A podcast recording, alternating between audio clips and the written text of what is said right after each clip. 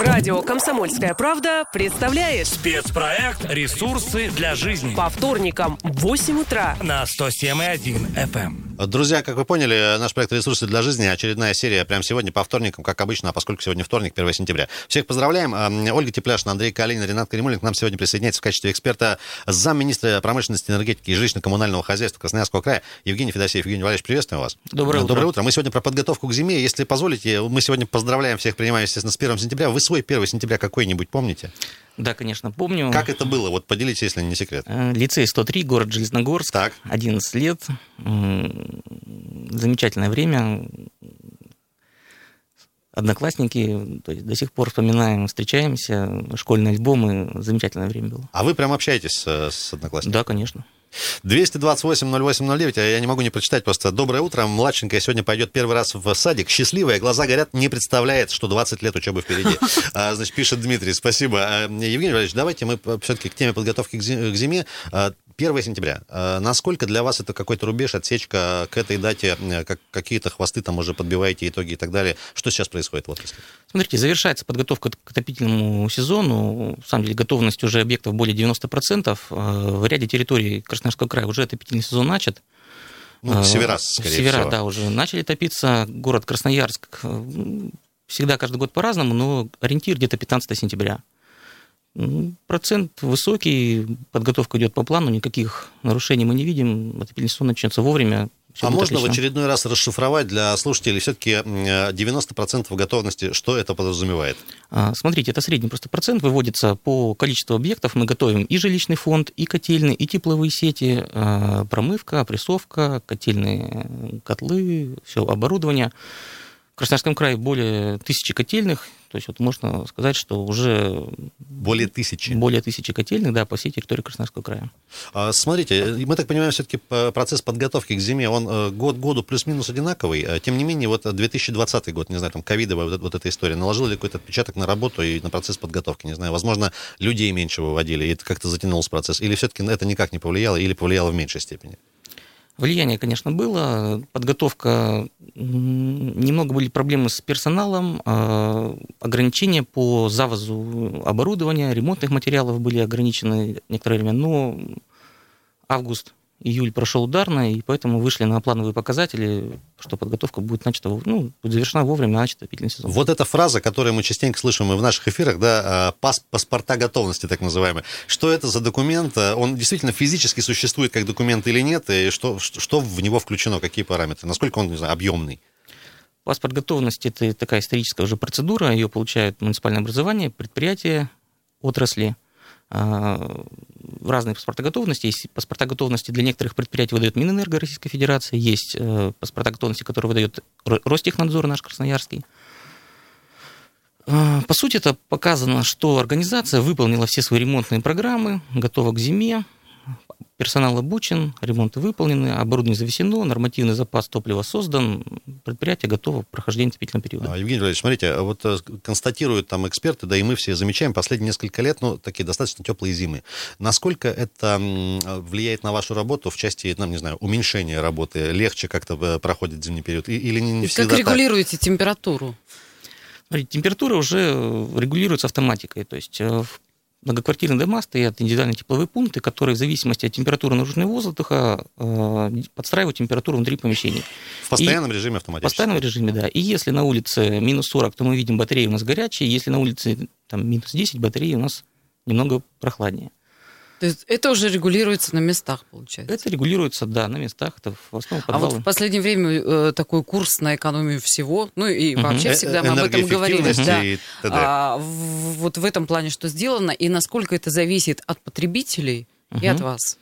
Смотрите, э, экономия, в первую очередь, это установка приборов учета. Мы про жилье, конечно, говорим, но в первую очередь. Да, да. это коммерческие приборы учета, э, которые раньше отопление рассчитывалось по нормативам. Сейчас э, в современном доме уже стоит прибор учета, который показывает там, вплоть до по часовому графику, сколько тепловой энергии было потреблено. И если мы снижаем потребление дома, все это э, в конечном итоге в нашей платежке мы видим, платежи снижаются. То есть люди сами заинтересованы, управляющие компании сами заинтересованы. Заинтересованы абсолютно все, на самом деле, в установке приборов учета. Эффект э, энергосбережения, там, порядка 30-40% платежку можно уменьшить. Это серьезно, учитывая, что тарифы у нас каждый год повышают. Евгений Ильич, по поводу энергоэффективности, да, мы, ну, наверняка многие заметили, жители разного формата домов, что последние там лет 5-7, э, действительно большая работа проделывается, это, не знаю, там, пластиковые окна в подъездах, начиная от этого, да, там, э, утепленные какие-то двойные двери в, в тех же подъездах. Насколько это такая работа целенаправленная, и насколько мы можем говорить э, или констатировать, что сегодня она, ну, уже там плюс-минус завершена, или все-таки еще есть территории, города, дома, где это нужно еще делать? Знаете, Ренат, на самом деле эта работа будет продолжаться постоянно, появляются новые технологии, новые материалы, и в 2009 году был принят закон об энерго... 2009. В 2009 году был принят закон об энергосбережении, и тогда началась масштабная эта работа, были энергопаспорта, энергетическое обследование, с тех пор прошло вот уже 10 лет, но на самом деле эта работа будет постоянно, потенциал огромный для снижения вот э, энергопотребления, зависимости, повышения энергетической эффективности. Друзья, 228-08-09, напоминаем, мы в прямом эфире. Сегодня у нас в гостях заместитель министра промышленности, энергетики и ЖКХ. А, Вопросы напрямую можно нашему эксперту адресовать по телефону, можно еще и реплики, и комментарии, конечно, тоже. Можно еще пользоваться Viber и WhatsApp, мы тоже призываем а, туда писать текстовые сообщения, вопросы скидывайте, подписывайтесь. Доброе утро. Доброе утро. Иван Красноярск. Иван, да, приветствую. Всех, всех с праздником, с этим светлым днем. А, вопрос такой вот гостю. Я точно знаю, вот, уверен почти на сто процентов. В домах гостиничного типа ТПУ не стоят вот эти приборы учетов. Как это долго будет э, продолжаться, когда это будет делаться? Я понимаю, что вопрос может быть не к вам, но думаю, участие вы должны в этом принимать. У нас он наглухо закрыт, просто подъезд, этот подвал. Просто запечатан и все, открывается самом крайнем случае, когда кто-то кого-то топит, аварийка открывается. Иван, напомните, пожалуйста, ад- ад- нас. адрес, где находится дом. У нас два, у нас даже он там, я так думаю, наполовину затоплен просто, там воды как озеро. Потому что зимой все это парит, и подъезд вынет просто. Понятно, Эм, Евгений Валерьевич, ну, Мгм. в- Не в- все в, еще учтены, в да. меру ваших компетенций вот такой конкретный Не все, вопрос. да, смотрите, на самом деле порядка 80 многоквартирных домов уже приборами оприборены, скажем так, 80%. 80%, да. Оприборены. Оприборены, Оприборены, да. надо Узнали мы записать. сегодня. Терминология, да. К сожалению, есть дома, в которых этих приборов нет, и тут несколько причин. Во-первых, есть э, отсутствие технической возможности установки такого прибора, ограниченность есть нельзя пространства. поставить? Нельзя поставить, да. А это большая вообще конструкция? Ну, так вот, на понимание. Да нет, это несколько метров, по сути, квадрат такой, несколько метров Мгм. можно оборудование поставить. Ну, бывает возможности, на самом деле, технической возможности установки такого прибора нет. И второй, это, скажем так, может быть, недобросовестное отношение а, ресурсоснабжающей организации, либо жителей этого дома к установке такого прибора. Что это подразумевает, а недобросовестное отношение? Организации не выходят с инициативы установки таких приборов учета. А, ну, то есть... А э, почему? Нужно заявиться, чтобы его Например? поставить. Э, Нужно организация, смотрите, это вложение, это, наверное, порядка, ну, в зависимости от конструктива э, помещения, это порядка там, миллиона рублей. То есть э, необходимо сразу вложить эти деньги, только потом ты получаешь выгоду от экономии. То есть некоторые не идут на такой механизм, не готовы вкладывать деньги, хотя, я говорю, эффективность очень большая. Но потом эти деньги же все равно соберут с жителей э, в любом случае.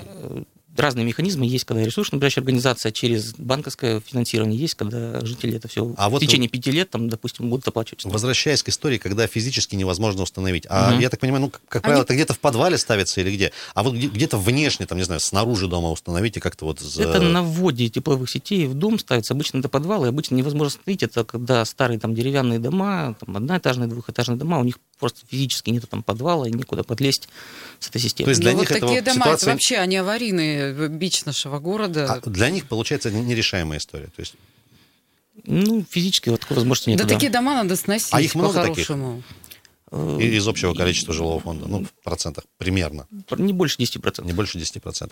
228-08-09, друзья, э, телефон прямого эфира. Напоминаем, что кто впервые дозванивается, схема следующая. Э, Дозвонились, немножко повесели на автоответчике, мы вас к эфиру будем э, подключать, и вопрос, реплик, комментарий, в том числе нашему эксперту, напрямую может задавать. Вайбер и WhatsApp тоже э, пользуйтесь. Евгений Валерьевич, мы вот сейчас в новостях в начале э, эфира говорили про так называемый северный завоз, и, Мгм. понятно, у нас край большой, да, и вот эта история с завозом, она такая, ну, традиционная для нас, и вообще можно э, так, схематически объяснить, как это происходит, а, не знаю, а, по реке это загоняется, там, не знаю, как эти По реке, и кан- канистры с да. мазутом, как, ш- как и что и куда, и Чего на- и насколько сколько это необходимо, сложно. что нужно сделать обязательно? А Смотрите, да, у нас есть северные территории, так называемые изолированные энергорайоны, которые не присоединены к единой энергетической системе. А, да, Тот Ивенкийский район, Таймырский, Долгоненский муниципальный район, Туруханский район. а, Тем не менее, там есть люди, и надо их, тоже да, то- топить конечно, им дома. да. да. Как это- И м, по Енисею баржами а, завозится в устье впадающих рек, Нижняя Тунгуска, Подкаменная Тунгуска, и в дальнейшем по рекам баржами уголь, дизельное топливо, мазут. Все это проходит до поселков. Насколько это долго и когда, это начи- когда он начинается физически? Начинаем мы его в мае. Для некоторых рек, да, уже в мае уходит первый груз, и заканчивается он в первой декаде октября. Как правило, это северные территории, это на Таймыр завозим. Есть возможность, вода позволяет завозить до Да, октября. столько, сколько длится навигация. Доброе утро. Доброе утро. Да. Здрасте. Я бы хотел переговорить с Ренатом. Да, давайте м, за эфиром переговорим с Ренатом. Сейчас мы просто общаемся с замминистра энергетики, промышленности и ЖКХ на тему подготовки к зиме. Ребят, небольшую паузу сделаем. Э, Кто дозванивается, либо повисите на линии, либо перезвоните. Буквально через минуту скоро вернемся. Радио «Комсомольская правда» представляет Спецпроект «Ресурсы для жизни» по вторникам в 8 утра на 107,1 FM. 8.16 почти в Красноярске. Друзья, всем привет. Еще раз напоминаем, сегодня вторник, 1 сентября. Поздравляем всех с этим замечательным событием. День знаний. Отмечаем его с 1984 года. Дай бог памяти. 228-08-09. Друзья, спасибо, кто дозванивался в перерыве. Я напомню, что сегодня говорим про подготовку к зиме во всех форматах. А В гостях у нас заместитель министра промышленности, энергетики и жилищно-коммунального хозяйства Красноярского края Евгений Федосеев. Евгений Валерьевич, еще раз вас приветствуем. Есть у нас звонки, давайте пообщаемся. Доброе утро, как зовут вас? Представьтесь. Алло. Эм, Да, друзья, слетают звонки. Еще раз напоминаю, нужно немножко повисеть э, и обязательно вас к эфиру подключим. Эм, Вот как сейчас. Доброе утро. Доброе утро. Алло. Алексей. Да, Алексей, привет. Алло. Да-да-да, слушаем. Скажите, пожалуйста, вот у меня вопрос такой волнует. Уже второй год пытаюсь выяснить, и все что-то виляют, непонятно, всякие разные там домыслы говорят, варианты. Когда наш край и город, промышленность и ТСЖ, эти, не ТСЖ, а наши котельные ТЭЦ перейдут на природный газ. Спасибо. Уйдут с угля и перейдут на природный газ. Когда это произойдет? Спасибо, Алексей, большое. Могу предположить, что когда построят газопровод. Евгений Валерьевич, Да, э, один, один- один из любимых вопросов э, всех. Да, смотрите, на самом деле тут можно разделить на два этапа. Первый – это строительство магистрального газопровода до Красноярска. Сейчас идет актуализация схемы газоснабжения Красноярского Из края. Иркутска, по-моему, если я не ошибаюсь. Будет маршрут э, либо Томска, либо Кемеровской области, заканчивается в Иркутске. Да, Да, там транзитный, про Кемеровскую вообще говорил губернатор. транзитный, насколько да, транзитный такой газопровод. Проект не дешевый, мягко говоря, да? Проект не дешевый, источник финансирования. Тут возможен только средства федерального бюджета, либо средства газоснабжающей организации. Причем, если мы не ошибаемся, там сопоставимые цифры со строительством метро, по-моему. Со строительством, э, с организацией универсиады там сопоставимые Так, цифры. это одна сторона. Да, и вторая сторона – это переоборудование котельных и ТЭЦ под газ. Это тоже мероприятие на самом деле не дешевое, это надо м, масштабное строительство, замена оборудования. То есть это будет второй этап. Э, К этому этапу можно будет перейти, когда мы будем четко понимать, когда у нас появится газовая труба. А даты какие-то вы можете? Хотя бы э, приблизительно. Ну, приблизительно. Это случится через 10 лет, через 5. А, Смотрите, сейчас мы видим такой небольшой разворот к внутреннему газоснабжению, потреблению. То есть у нас «Газпром» начал активно Дальний Восток, Сибирь заходит. Надеюсь, что это в течение, там, в течение 10 лет у нас будет такой газопровод, и мы уже будем разговаривать про... В течение 10 лет. Ну, я, это такие Ну, это примерное время, да, вот Ольга сказала, да. строить долго надеемся, дорого. надеемся, что какую-то конкретику Алексею дали. Евгений Валерьевич, смотрите, а вот после того, как труба появится, вот Мгм. перевод на газ, в конечном-то счете газа будет э, дешевле или дороже ну, для потребителей, для всех? М, Необходимо, Такие конечно, варианты же да, тоже наверняка просчитаны. экономические расчеты надо будет потом уже проводить, потому что цена все время разная по периоду. А, На самом деле уголь это дешевое топливо. Газ это более Ну, дорогое во-первых, топливо, оно, но- оно рядом, вести Да. близко и так Но далее. более экологично. но экологично, да. То есть не- здесь будет необходим баланс такой соблюсти экология, экономика. Короче, 1 сентября 2030 года мы в этой студии встретимся, да, и уже при наличии газовой трубы договорились. 228 08 09. Евгений Ильич, давайте все-таки про фестиваль «Вместе ярче» расскажем, Мгм. фестиваль энергосбережения. Что, Да. Во-первых, что это? Истоки, немножко вот историю рассказать. А, Всероссийский фестиваль проводится с 2016 года. Всероссийский. Всероссийский фестиваль, да, под э, патронажем Министерства энергетики Российской Федерации. А, Красноярский край, конечно, в этом фестивале участвует. А, Раньше мы проводили его на площадках. Это остров Татышева, это парк Горького, это площадь перед БКЗ. Ну, то есть очно физически с людьми. физически. Да, это приезжали наши энергетики, показывали свое оборудование, очень популярностью пользовались, приходили подрастающее наше То поколение. есть в том числе это как формат выставки был. Да, формат выставки, формат рассказа, что такое энергетики, Мгм. что такая профессия энергетическая, каким оборудованием мы пользуемся, какие у нас предприятия есть. В этом году мы, с учетом всей этой обстановки, мы переходим на онлайн-режим. У нас запланированы проведения и онлайн-уроков, и в школах, и со студентами работа. Это будут э, викторины, это будут онлайн-квизы по теме энергетики. Все это мы планируем провести октябрь-ноябрь этого года. Активно подключайтесь. Уже сейчас ведется в социальных сетях, вот достаточно открыть соцсети наших энергетических компаний. Э, Честно, очень красивые ролики, которые рассказывают о работе энергетиков. Э, Сам 10 лет уже в отрасли работаю, но до сих пор, да, до сих пор вот просто с открытым ртом смотрю некоторые ролики, так интересно, так красиво снято, как будто побывал на ТЭЦ, побывал на ГЭС. Вот советую всем. А вот, кстати, э, на днях все наблюдали масштабную акцию, как везли огромный трансформатор. Это была целая такая спецоперация на нашу ГЭС. Что это даст? Установка нового оборудования. На Красноярской ГЭС продолжается модернизация выполнения ремонтных инвестиционных программ. Это плановые программы, это замена оборудования, которое свой срок эксплуатации уже закончил. И это в первую очередь надежность. Надежность работы нашей ГЭС. Никто не хочет повторения истории там, 2009 года, поэтому сейчас особое внимание уделяется технической безопасности, Мгм. промышленной безопасности таких объектов. Евгений Ильич, вы сказали октябрь-ноябрь. все-таки каких-то более конкретных дат пока нет. Нужно следить за анонсами. И где искать информацию, там, помимо вот нашего эфира? Информацию в соцсетях, информация на сайтах министерства, сайтах энергетических компаний, которые работают в Красноярском крае, Инстаграм, Ютуб, то есть во всех социальных сетях. Поскольку Пожалуйста. это будет онлайн-формат, а, для людей, которые в сами дни проведения вот этих площадок, ну, допустим, по каким-то причинам не смогут э, посмотреть, там, поучаствовать, можно ли будет потом пересмотреть, не знаю, в записи, например, в виде каких-то там вот э, Да, такая Сюжетов. возможность будет предусмотрена, разумеется. 228-08-09, доброе утро, представьтесь, слушаем. Доброе утро. Алло. Алло, Да. Здрасте. Здравствуйте. Можно вас попросить э, либо радиоприемник выключить совсем, либо от него подальше отойти, чтобы м, эха не было. Мне обещали э, отремонтировать подъезд, теп- утеплить подъезд, Так. особенно потолок, потому что там моя комната над потолком, и там свободно гуляют крысы. Когда будет сделано? Конституция 17, первый подъезд. Спасибо большое, Конституция 17. Э, Евгений Ильич, ну, может я быть, не адрес, совсем я по адресу. записал, да. Тем не менее, Про- много ли таких обращений, вот подобных конкретных частных к вам поступают? Да, приходят, разумеется, жилищная сфера, это тоже этот предмет а, работы нашего министерства. Работать им- Особого трепетного отношения, Да. скажем. Ну вот интересно, что не в управляющую компанию, а даже звонит в эфир человек, это значит, что система не срабатывает э, да, там на местах. Есть э, управляющие компании, которые некачественно выполняют текущий капитальный ремонт, которые его не выполняют, поэтому мы за этим смотрим совместно со службой строительного надзора жилищного контроля, организуем проверки, я этот адрес запомню, возьму А на вот контроль. предвосхитили немножко мой вопрос по поводу э, контроля. Есть там стройнадзор, да? Мгм. Вот ваша э, роль в, скажем так, оценке и контроле за работой качественной управляющей компании, она состоит в чем, помимо проверок? Что-то еще делаете, какие-то форматы? Как, как это происходит?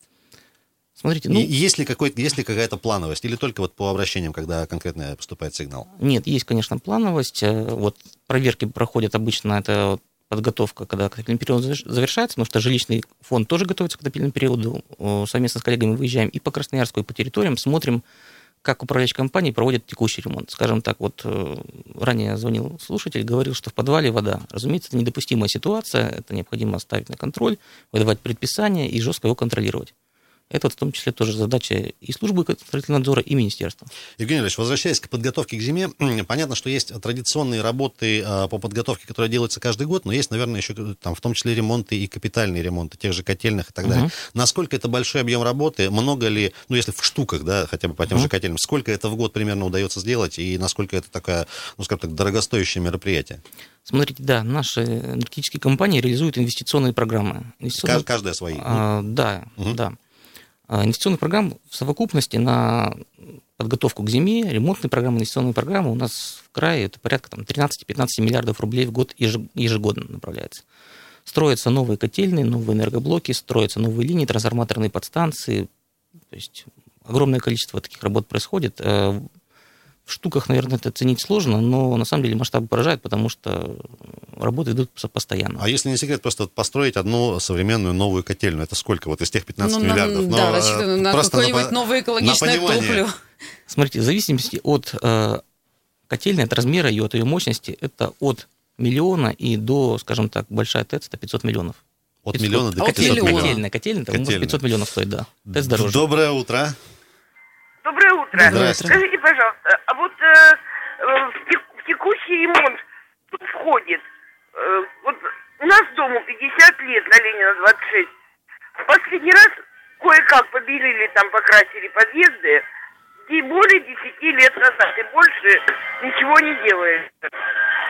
А, спасибо вам большое. Ну вот А, опять, смотри, вопрос Опять управляющей конкретный вопрос, компании. да. Ну, вот есть ли какой-то норматив по... А не это знаю, одна, по-моему, управляющая компания, это часто- один район, кстати. частоте проведения Предыдущий. текущего ремонта? Да, смотрите, управляющие компании могут быть разные, потому что в двух соседних домах могут быть абсолютно Мгм. разные управляющие компании. Также адрес э, записал, посмотрим, что там с управляющей компанией с текущим ремонтом.